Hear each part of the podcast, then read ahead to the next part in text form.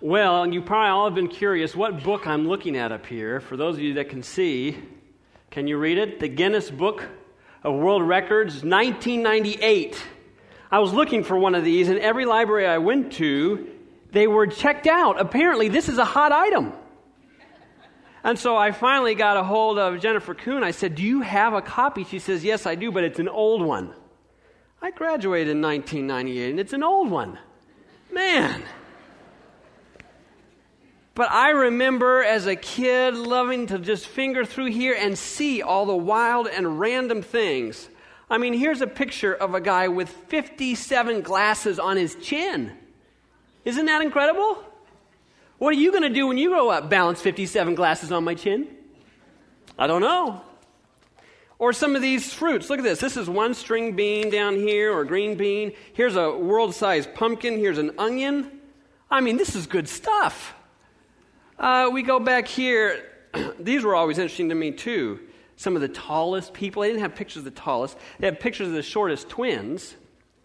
And they talk about one of the shortest uh, men being, uh, well, that's the tallest, is what? Where is he? Um, seven foot one inch. That's identical twins.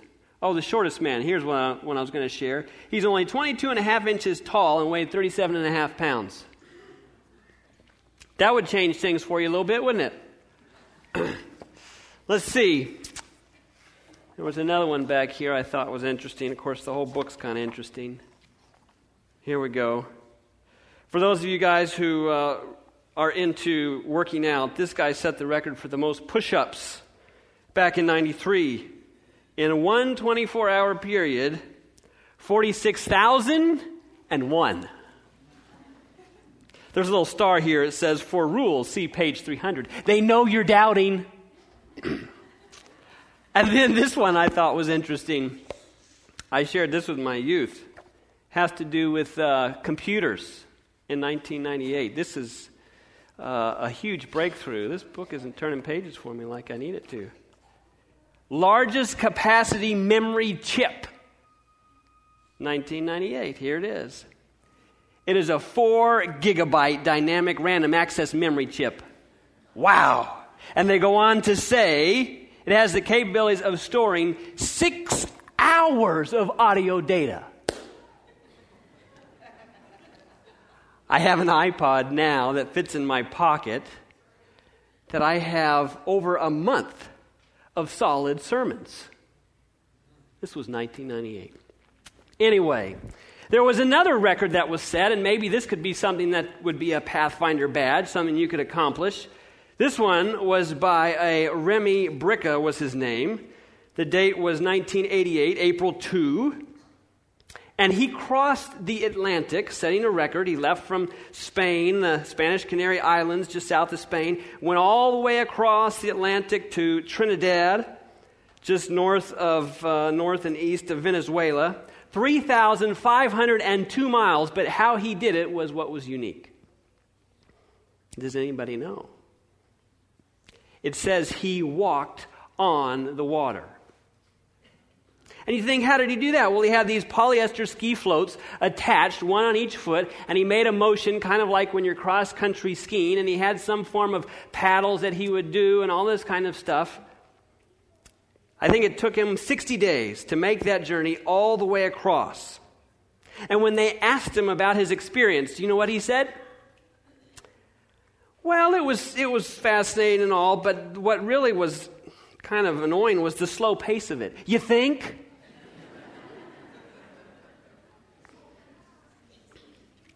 Walking on water. Where do we get this idea from anyway?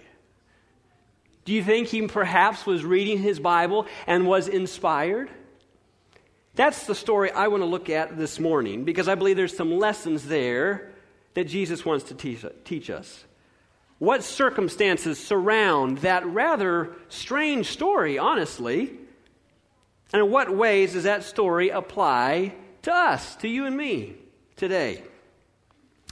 So let's turn in our Bibles, you, if you brought your swords this morning, to Matthew is the account that uh, speaks of Peter walking on the water, the only account really that speaks of him walking on the water. Matthew chapter 14, And we'll begin in verse 22. But let me give you a little bit of a, well, we'll read the first verse and I'll give you some background. Matthew chapter 14, verse 22. And there we read, immediately Jesus made his disciples uh, perhaps a better trans- translation is he strongly compelled his disciples to get in the boat and go before him to the other side while he sent the multitudes away. Now, if you're like me, you recognize we're kind of coming in in the middle of a story in so many ways. And as you glance back in your Bible, you see that just moments before he has fed the 5,000. And so there's this huge multitude there, yet we see this haste, this urgency of Jesus to leave, to break it up. And we probably have some reluctancy of the disciples. What's exactly going on? And the reality of the situation is Jesus had become too popular. The crowd wanted to appoint him king right there. He was their long awaited deliverer. He could make Judea an earthly paradise, land flowing with milk and honey. He could break the power of the hated Romans. I mean, think of the endless possibilities. He could heal the soldiers wounded in battle. And, and you know, if he comes along, it's kind of like having the cafeteria. He could feed everybody. He could conquer the nations and give Israel their long sought dominion. This is our chance, everybody's saying. But poor Jesus, he's too modest, he's too humble. Left to himself, he'll never lay claim to David's throne. So we are going to do him a favor. He'll thank us for it later. And so they collaborate together and they agreed to do Jesus this big favor. After all, he needs our help. And they desire to make him king by force. For they themselves have a service in this too. But also they want to exalt him as their deliverer. We gather that from John's account, chapter 6, verse 15, where Jesus perceived, it says, that they were about to come and take him by force to make him king. He departed again to the mountain by himself alone. And while we're in that line of thought, think about the disciples for a moment. I mean, talk about their chance. They would finally be recognized. Were they always to be known by their friends and their family as followers of this false prophet? I mean, the whole church at that time condemned this man, saying he was following a rebel. But at this moment, this was the moment they had been waiting for. We can't let this opportunity pass us by. And after all, why wouldn't Jesus want to relieve us of all of this pain and, un, and uncertainty and, and really, honestly, just the heckling that we've had to receive? Doesn't he want to make our way less painful?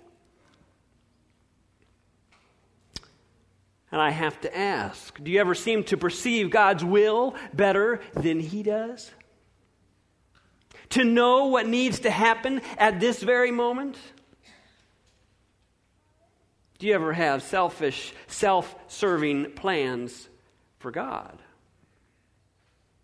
Do you ever find yourself angry and upset if God doesn't lead in your life just like He's supposed to? For their disciples, the love of honor had blinded them. And as they reluctantly climbed into the boat, I imagine there were faces back and forth. And as Jesus left, there was some grumbling. And, and how did this happen? How do we end up here? What's going on? Maybe there was some blaming. I don't know. And rather than focus on this incredible miracle that they had just witnessed, they allowed their minds to drift lower and lower and lower until they find themselves asking, Does Jesus want us to suffer? And why did he allow John the Baptist to die just such an awful death just a few days ago? Find that story earlier in this chapter. Desire of Ages tells us they brought upon themselves a great spiritual darkness. And it says they questioned could Jesus be an impostor?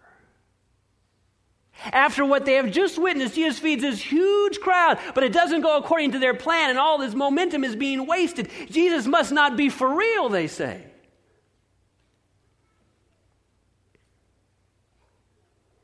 God, do you even exist? Do you care? All this time that we've been believing in a lie, and they're grumbling.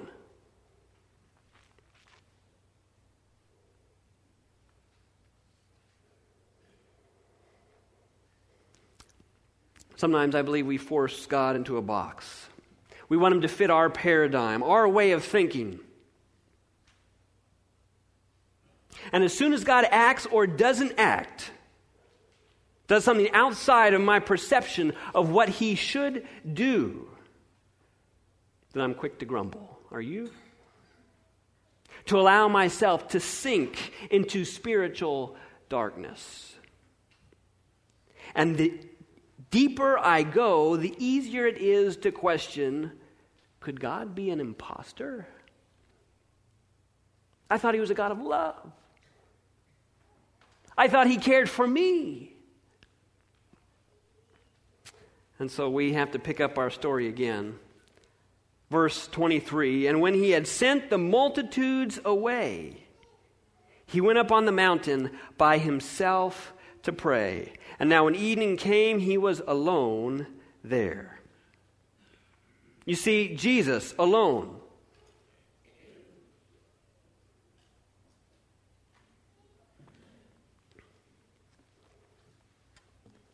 And Jesus alone sees that to do nothing, to allow such a thing to happen, to be crowned king would only bring violence and revolt, and the work of his spiritual kingdom would be paralyzed. Jesus alone sees all this.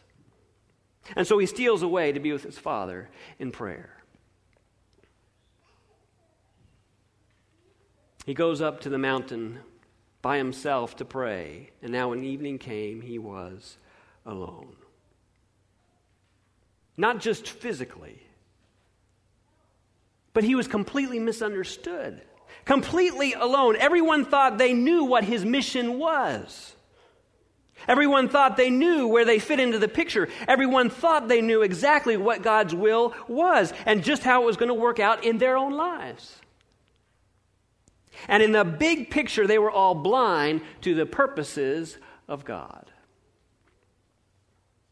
Jesus alone knew the trials that they would face. Is it true?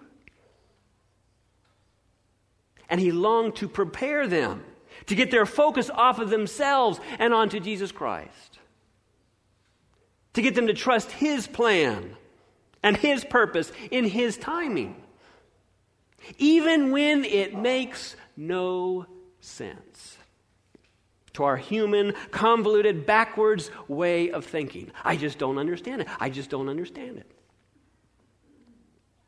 And so Jesus is praying to the Father. I believe not, oh, this great temptation that they want to crown me king. That sounds so nice. But no, he's overwhelmed with the thought that he's alone, that nobody gets it, that nobody understands. And here he's going to leave this church to these disciples, and they don't even get it. And they're grumbling and they're back and forth, and they're, they're a mess. And so he's interceding to the Father. He's weeping to the Father, saying, Lord, help them to see what our mission is all about. How could they stand the final test when, in place of his exaltation to the throne of David, they were to witness his crucifixion? And so the desire of their worldly honor, I believe, pained Jesus' heart.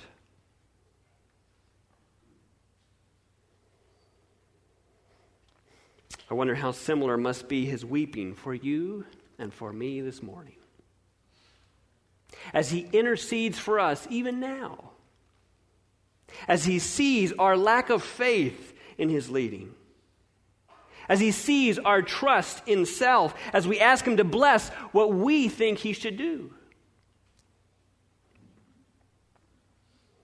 And so we read on, verse 24 of Matthew. But the boat was now in the middle of the sea, tossed by the waves, for the wind was contrary. Now, in the fourth watch, we read in verse 25 of the night, Jesus went out to them walking on the sea. Now, I'm told that in reasonable weather, this trip should only take a few hours. After all, it's only five miles. But here we see them, they head off at dusk or at dark, but now it's the fourth watch. Jews had three watches, the Romans had four. So if we're at the fourth watch, we're between 3 o'clock in the morning and when the sun comes up at 6. They've been toiling and rowing, it says in Mark 6, in his account. We have this strong headwind. It's an awful situation, and they are fearful for their lives. All night long, they've been laboring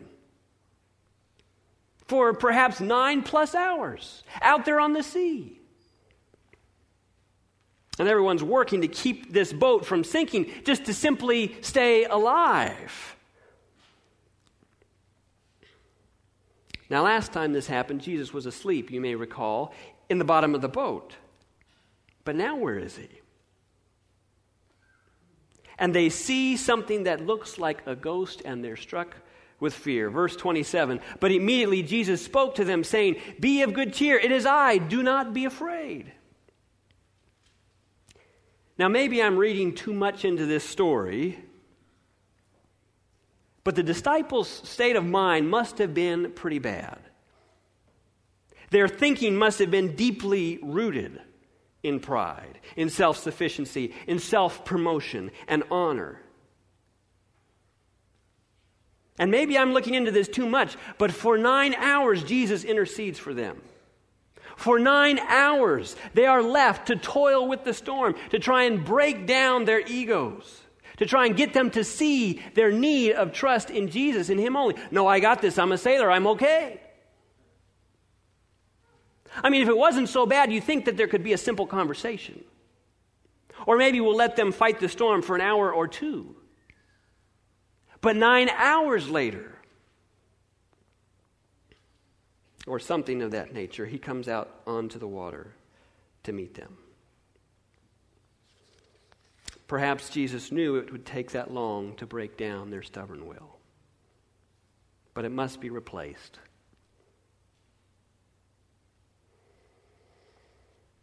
But within the larger story, we seem to have a case study, and here's where we get to Peter. We have an example, we have a for instance placed right in front of us. And so let's read that here in its entirety. Verse 28 And Peter answered him and said, Lord, if it is you, command me to come to you on the water. And so he said, Come. And when Peter had come down out of the boat, he walked on the water to go to Jesus. But when he saw that the wind was boisterous, he was afraid, and beginning to sink, he cried out, saying, Lord, save me. And immediately Jesus stretched out his hand and caught him and said to him, O you of little faith, why did you doubt? And when they got into the boat, the wind ceased. Then those who were in the boat came and worshiped him, saying, Truly, you are the Son of God.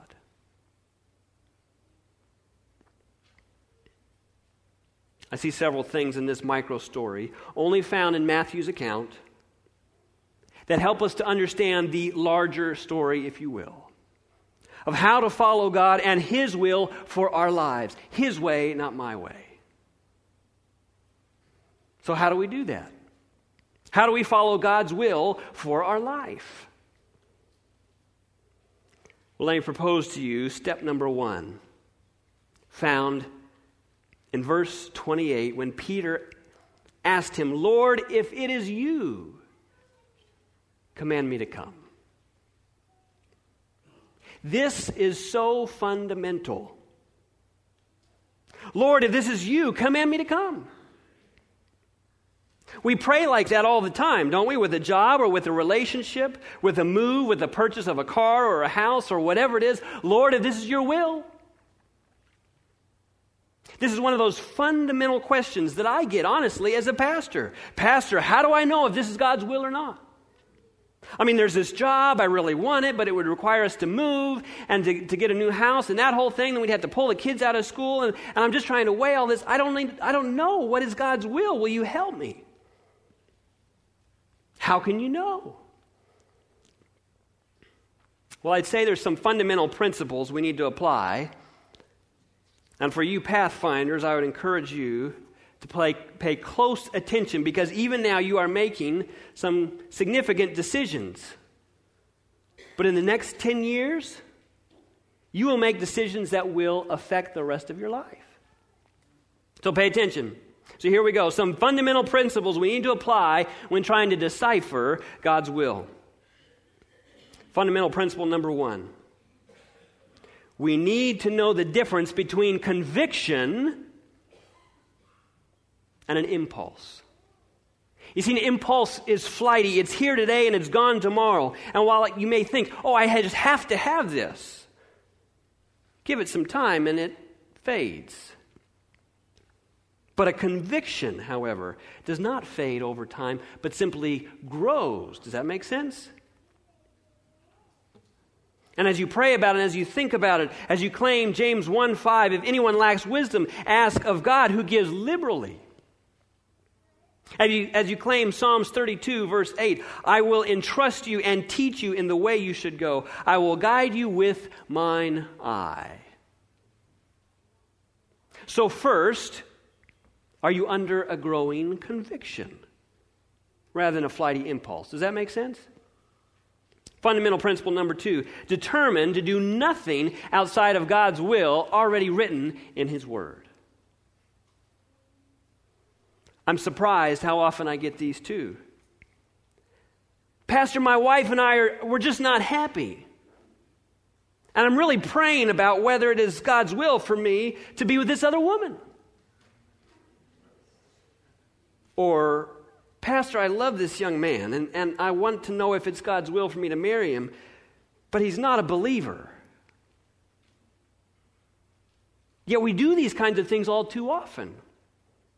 We play mental gymnastics to try and rationalize what we want, what I want, when it's not biblical, when there's a principle here that already speaks to it. And I may be aware of the principle, I may not, but you, oftentimes I am, and I say, well, I'll just go pray about it some more. What for? So, principle number two, fundamental principle, determine to do nothing outside of God's will already written in His Word. Principle number three, seek godly counsel. Now, be careful on this one because in our human nature, we can go to the individual that will tell us what our itching ears want to hear. I'm not talking about those individuals, I'm talking about godly counsel. People that are probably outside the situation, that you feel are connected to God, that would tell you honestly. And you go to them and you ask, What do you think? Maybe they have some experience in this area. I don't know. But you, you pull that together as well. And principle number four look for open doors. Is God working things out for me in that direction? Now, it doesn't mean there's not going to be any challenges. But maybe there's a few right off the bat that you say, I don't see how this is going to work unless this and this and this. God, if you want me to go, work it out. And He does. And the disciples had already gone through this. They'd already weighed out the evidence and concluded, this is God's Son, and I'm willing to give up all and follow him.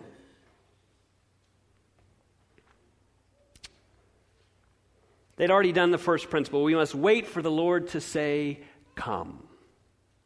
Peter asked the Lord to command him to come. He wasn't going to presume anything. He wanted to hear the voice of the Lord calling him, and he didn't want to rush it. And let me caution you here as well. If you rush step number one, you will be filled with doubts for the rest of your experience. Every wave that comes up, every ripple, every problem. Oh, I knew I shouldn't have done this. I knew I should have done that. I knew this was a bad idea. On and on and on and on and on. Peter wanted to be sure here Lord, if you want me to come, call me. Which leads us very easily into step number two. What does the Lord say? Come. Now you would think, okay, well, that's pretty simple. But think about it. You're in a storm, maybe it's the perfect storm, and you are fearful for your life. The last place you want to be is outside of the boat. The boat is your security blanket. If anything, it's your, it's your life raft, right? I don't want to get out of where I feel secure to do something I've never done before. And the disciples had already done this too. They left it all to follow Jesus. And the reality is, first steps can be scary. Anybody here ever done some rappelling? Let me tell you, that first step is the scariest one of all. How about skydiving? Anybody tried that one? That's the first step that will make you think twice. Then we have like first dates, those are scary. First move away from home. First day on the job or first step out of the boat in a raging sea. Now, did Peter have faith? You betcha Peter had faith. If it would have been me, I would have said, Okay, God, I have one more question for you. If you really want me to come, turn the water into ice. Because ice, now I can deal with that because I can test it out, right? This is solid. I can start to slowly transfer my weight. Okay, both feet now. Okay, I'm letting go of the boat. Here we go. This is holding me. We're good. But he doesn't do that. He says, Lord, if it's you, command me to come. And he just gets out of the boat and he starts to walk. Wow.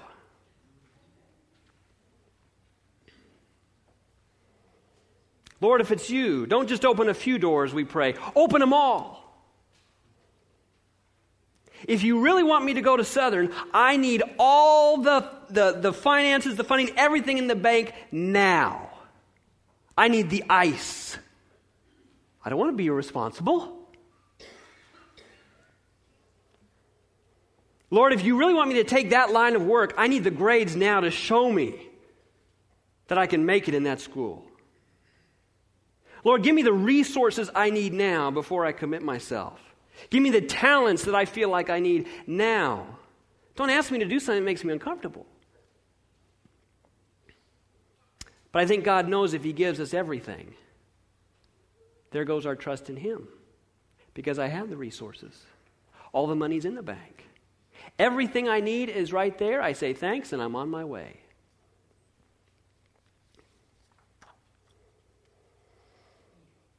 You know, I've heard countless stories when God provides just on time, right when we need it, and no sooner. And it's my prayer it will happen again and again on this mission trip because I still know some needs that we have. But Peter didn't know for sure. He didn't need ice, he just stepped out. And some of you here may have been struggling in step number one, but you feel confident that God has called you. And so now comes that scary moment of that first step out of the boat, out of your comfort zone. But I challenge you if he is, step out. Don't wait until it's too late. Because you'll look back at these deep, intimate, gut wrenching conversations that you should have had with an individual that you never had. Great, bold prayers that you should have prayed, but you never prayed exhilarating risks that you never took for God. Sacrificial gifts you never offered, lives you never touched. And we live in a world that's desperately filled with needs all around us. Perhaps God is calling you to be some part of something bigger than yourself, bigger than you've ever imagined. If so, don't wait to get out of the boat. Trust Him. If He is calling you, and if you believe He is calling you, you've gone through all of that process, then it's time to answer His call. Get out of the boat. But then there's a third step in following God's will for your life, and it can be equally difficult. We must have the faith to finish. Follow me here. Peter was looking at Jesus, he was trusting in him. Jesus only was sustaining him. But we read verse 30. When he saw the wind was boisterous. I imagine he saw some huge wave coming at him. That the wind was pushing, and he was totally afraid. He was petrified. This wave is going to clobber me. It's curtains for me, God. Where are you? And he started looking on the problem instead of the solution. Are you with me? He started to think about all the possibilities. He started thinking rationally, I suppose, what am I doing? I'm walking on water. I'm in, the boat's way back there. This is craziness. And his focus shifted from Jesus to his circumstances. And his fear was greater at that moment than his faith. And the text says he began to sink. Friends, unlike Peter on that fateful night, unlike the disciples and their grumbling because Jesus wouldn't follow their prescribed plan, rather than doubt, I want to have a faith that will finish. To trust God when it doesn't make sense, to trust His plan, His timing, His purpose, doesn't matter. I'm focused on Christ. I believe Jesus wanted to point out some of Peter's weaknesses, his need of continual dependence on him. And while I like to think that I'm different than Peter, that I would not doubt so easily like he did, I was reminded just this week of my own doubts. I had something I was praying about. I said, Lord, if this is your will, I want to do it. If not, I don't want to do it. There was all kinds of reasons it couldn't have worked out and various things. And it did start to work out. It did start to come together. I was getting all excited. And then the whole thing just went squash. And guess what? I was frustrated. I was a little bit angry. I was irritated. What gives? Until it hit me just this last Wednesday night at our youth Bible study. I thought, you know, I had prayed. God, if this is not the right timing, if this isn't what you want for us or for our family or whatever it is, it wasn't a call, we weren't moving, just don't even think that. and then it got squashed. And God said, Yeah. In my mind, that's what He said. Yeah, didn't you pray that? I could work it out if I if that was what it was the right thing, but if not, and you said you'd be fine with it, how come you're not fine with it? I got quiet real quick. Is our weakness ever the same as Peter's today? Do we need faith to finish? First steps are difficult at the academy or at college. They can be scary, but do you have the faith to finish? First step in marriage is big. Do you have the faith to finish? First steps with children can be rather unsure. Do you have faith to finish? First step on the job can be stressful. First step with God is significant, but do you have the faith to finish and finish strong by His grace?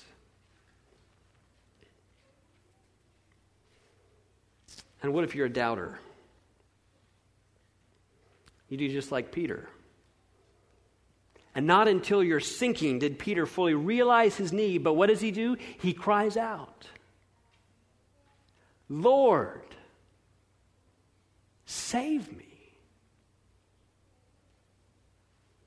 In the midst of our storm, we may feel that God is far away, but He's right next to us, just waiting for us to call upon Him. And no sooner were the words out of his mouth that Jesus reached down with his strong, never tiring arm and pulls him up out of his storm. And says, Oh, Peter, my dear Peter, you of little faith, why did you doubt? How many times does he have to say the same thing about me? Oh, David, you of little faith, why did you doubt? I alone can see the big picture. Don't you trust me? Don't you believe that I have your best interest at heart? All you see, David, is the here and the now and the wave that is overtaking taking you. But with divine sight, I can see far into the future, I can hear him say. And I promise someday I'll explain it all to you. And you will see that I have never led you than otherwise, and you would choose to be led if you could see the end from the beginning and discern the glory of the purpose which you are fulfilling as a co worker with me. So, David, do you trust me? Isn't that the real basis of faith anyway? I mean, faith is not required when God does everything the way I think He should. No, faith is a choice to keep following Him, even when it seems, in my mind, to make no sense at all.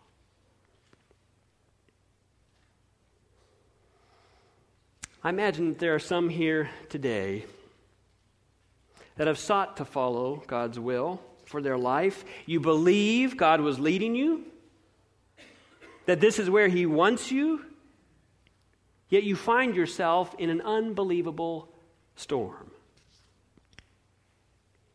And perhaps you've been questioning God, perhaps you've been grumbling, you've been doubting, or even just plain fearful. I believe God's message is for you, you of little faith. Why do you doubt? Keep trusting. Keep your eyes on Him. The Lord did not ask Peter to come that he should perish. The Lord did not ask you to come that you should fall flat on your face.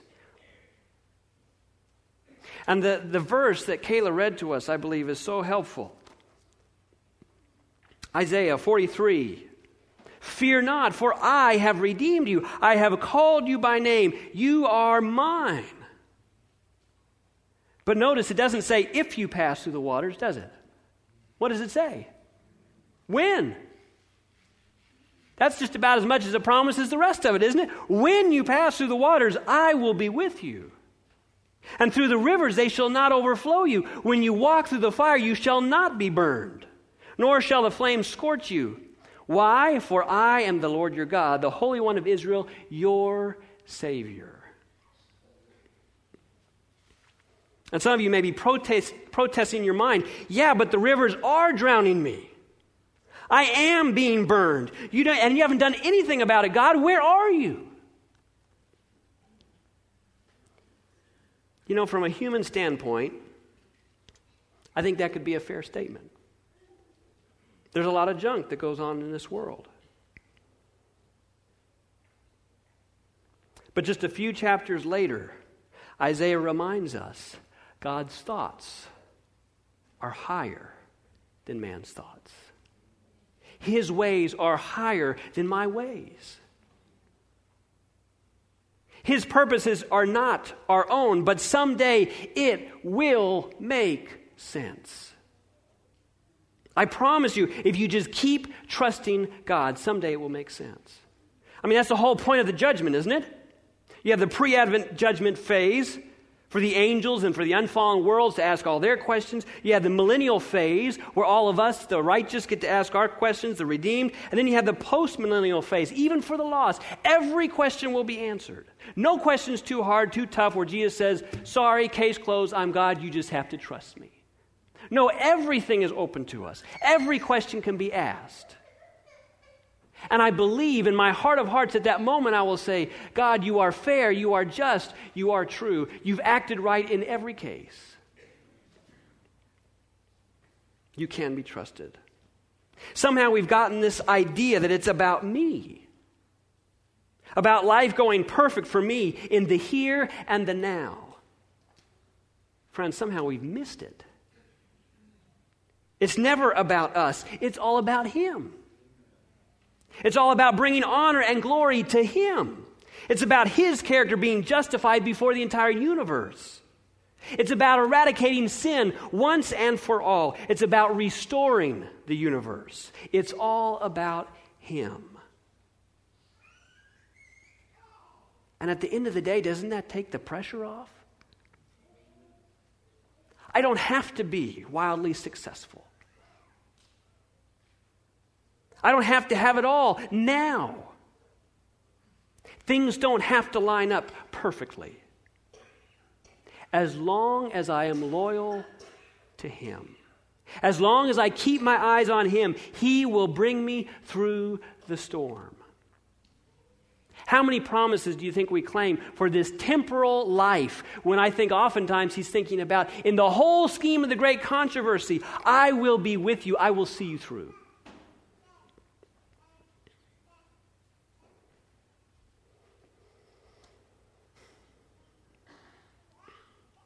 My loyalty and faith needs to be in him. And that's the one and only thing that can never be taken away from me. Is it true? Psalms 118, verse 6 The Lord is with me. I will. There's a choice here. I will not be afraid.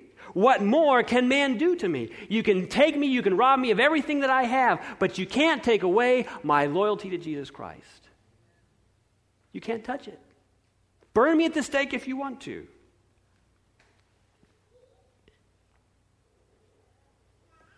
I don't know about you, but that's the kind of faith that I long for. I want to have a deep faith, a trusting faith, a finishing faith. A faith that recognizes God called me. I've followed that call to the best of my ability, and God alone will bring me through to the end. So, where are you this morning? Maybe you're trying to decipher God's call to follow Him in a new way or a new ministry or a new job. Maybe the call is clear, but now it's time for you to respond to God's call, to get out of the boat, get out of your comfort zone. Or maybe you've done both of those and you feel like you're in the midst of a storm this morning. And you need to trust that God will bring you through. And we take turns going through all three of those throughout life, do we not? But I challenge each of us to lean on Him, to focus on Him, to have faith and trust in Him, knowing that He'll see us through. Fear not, for I have redeemed you. I have called you by name.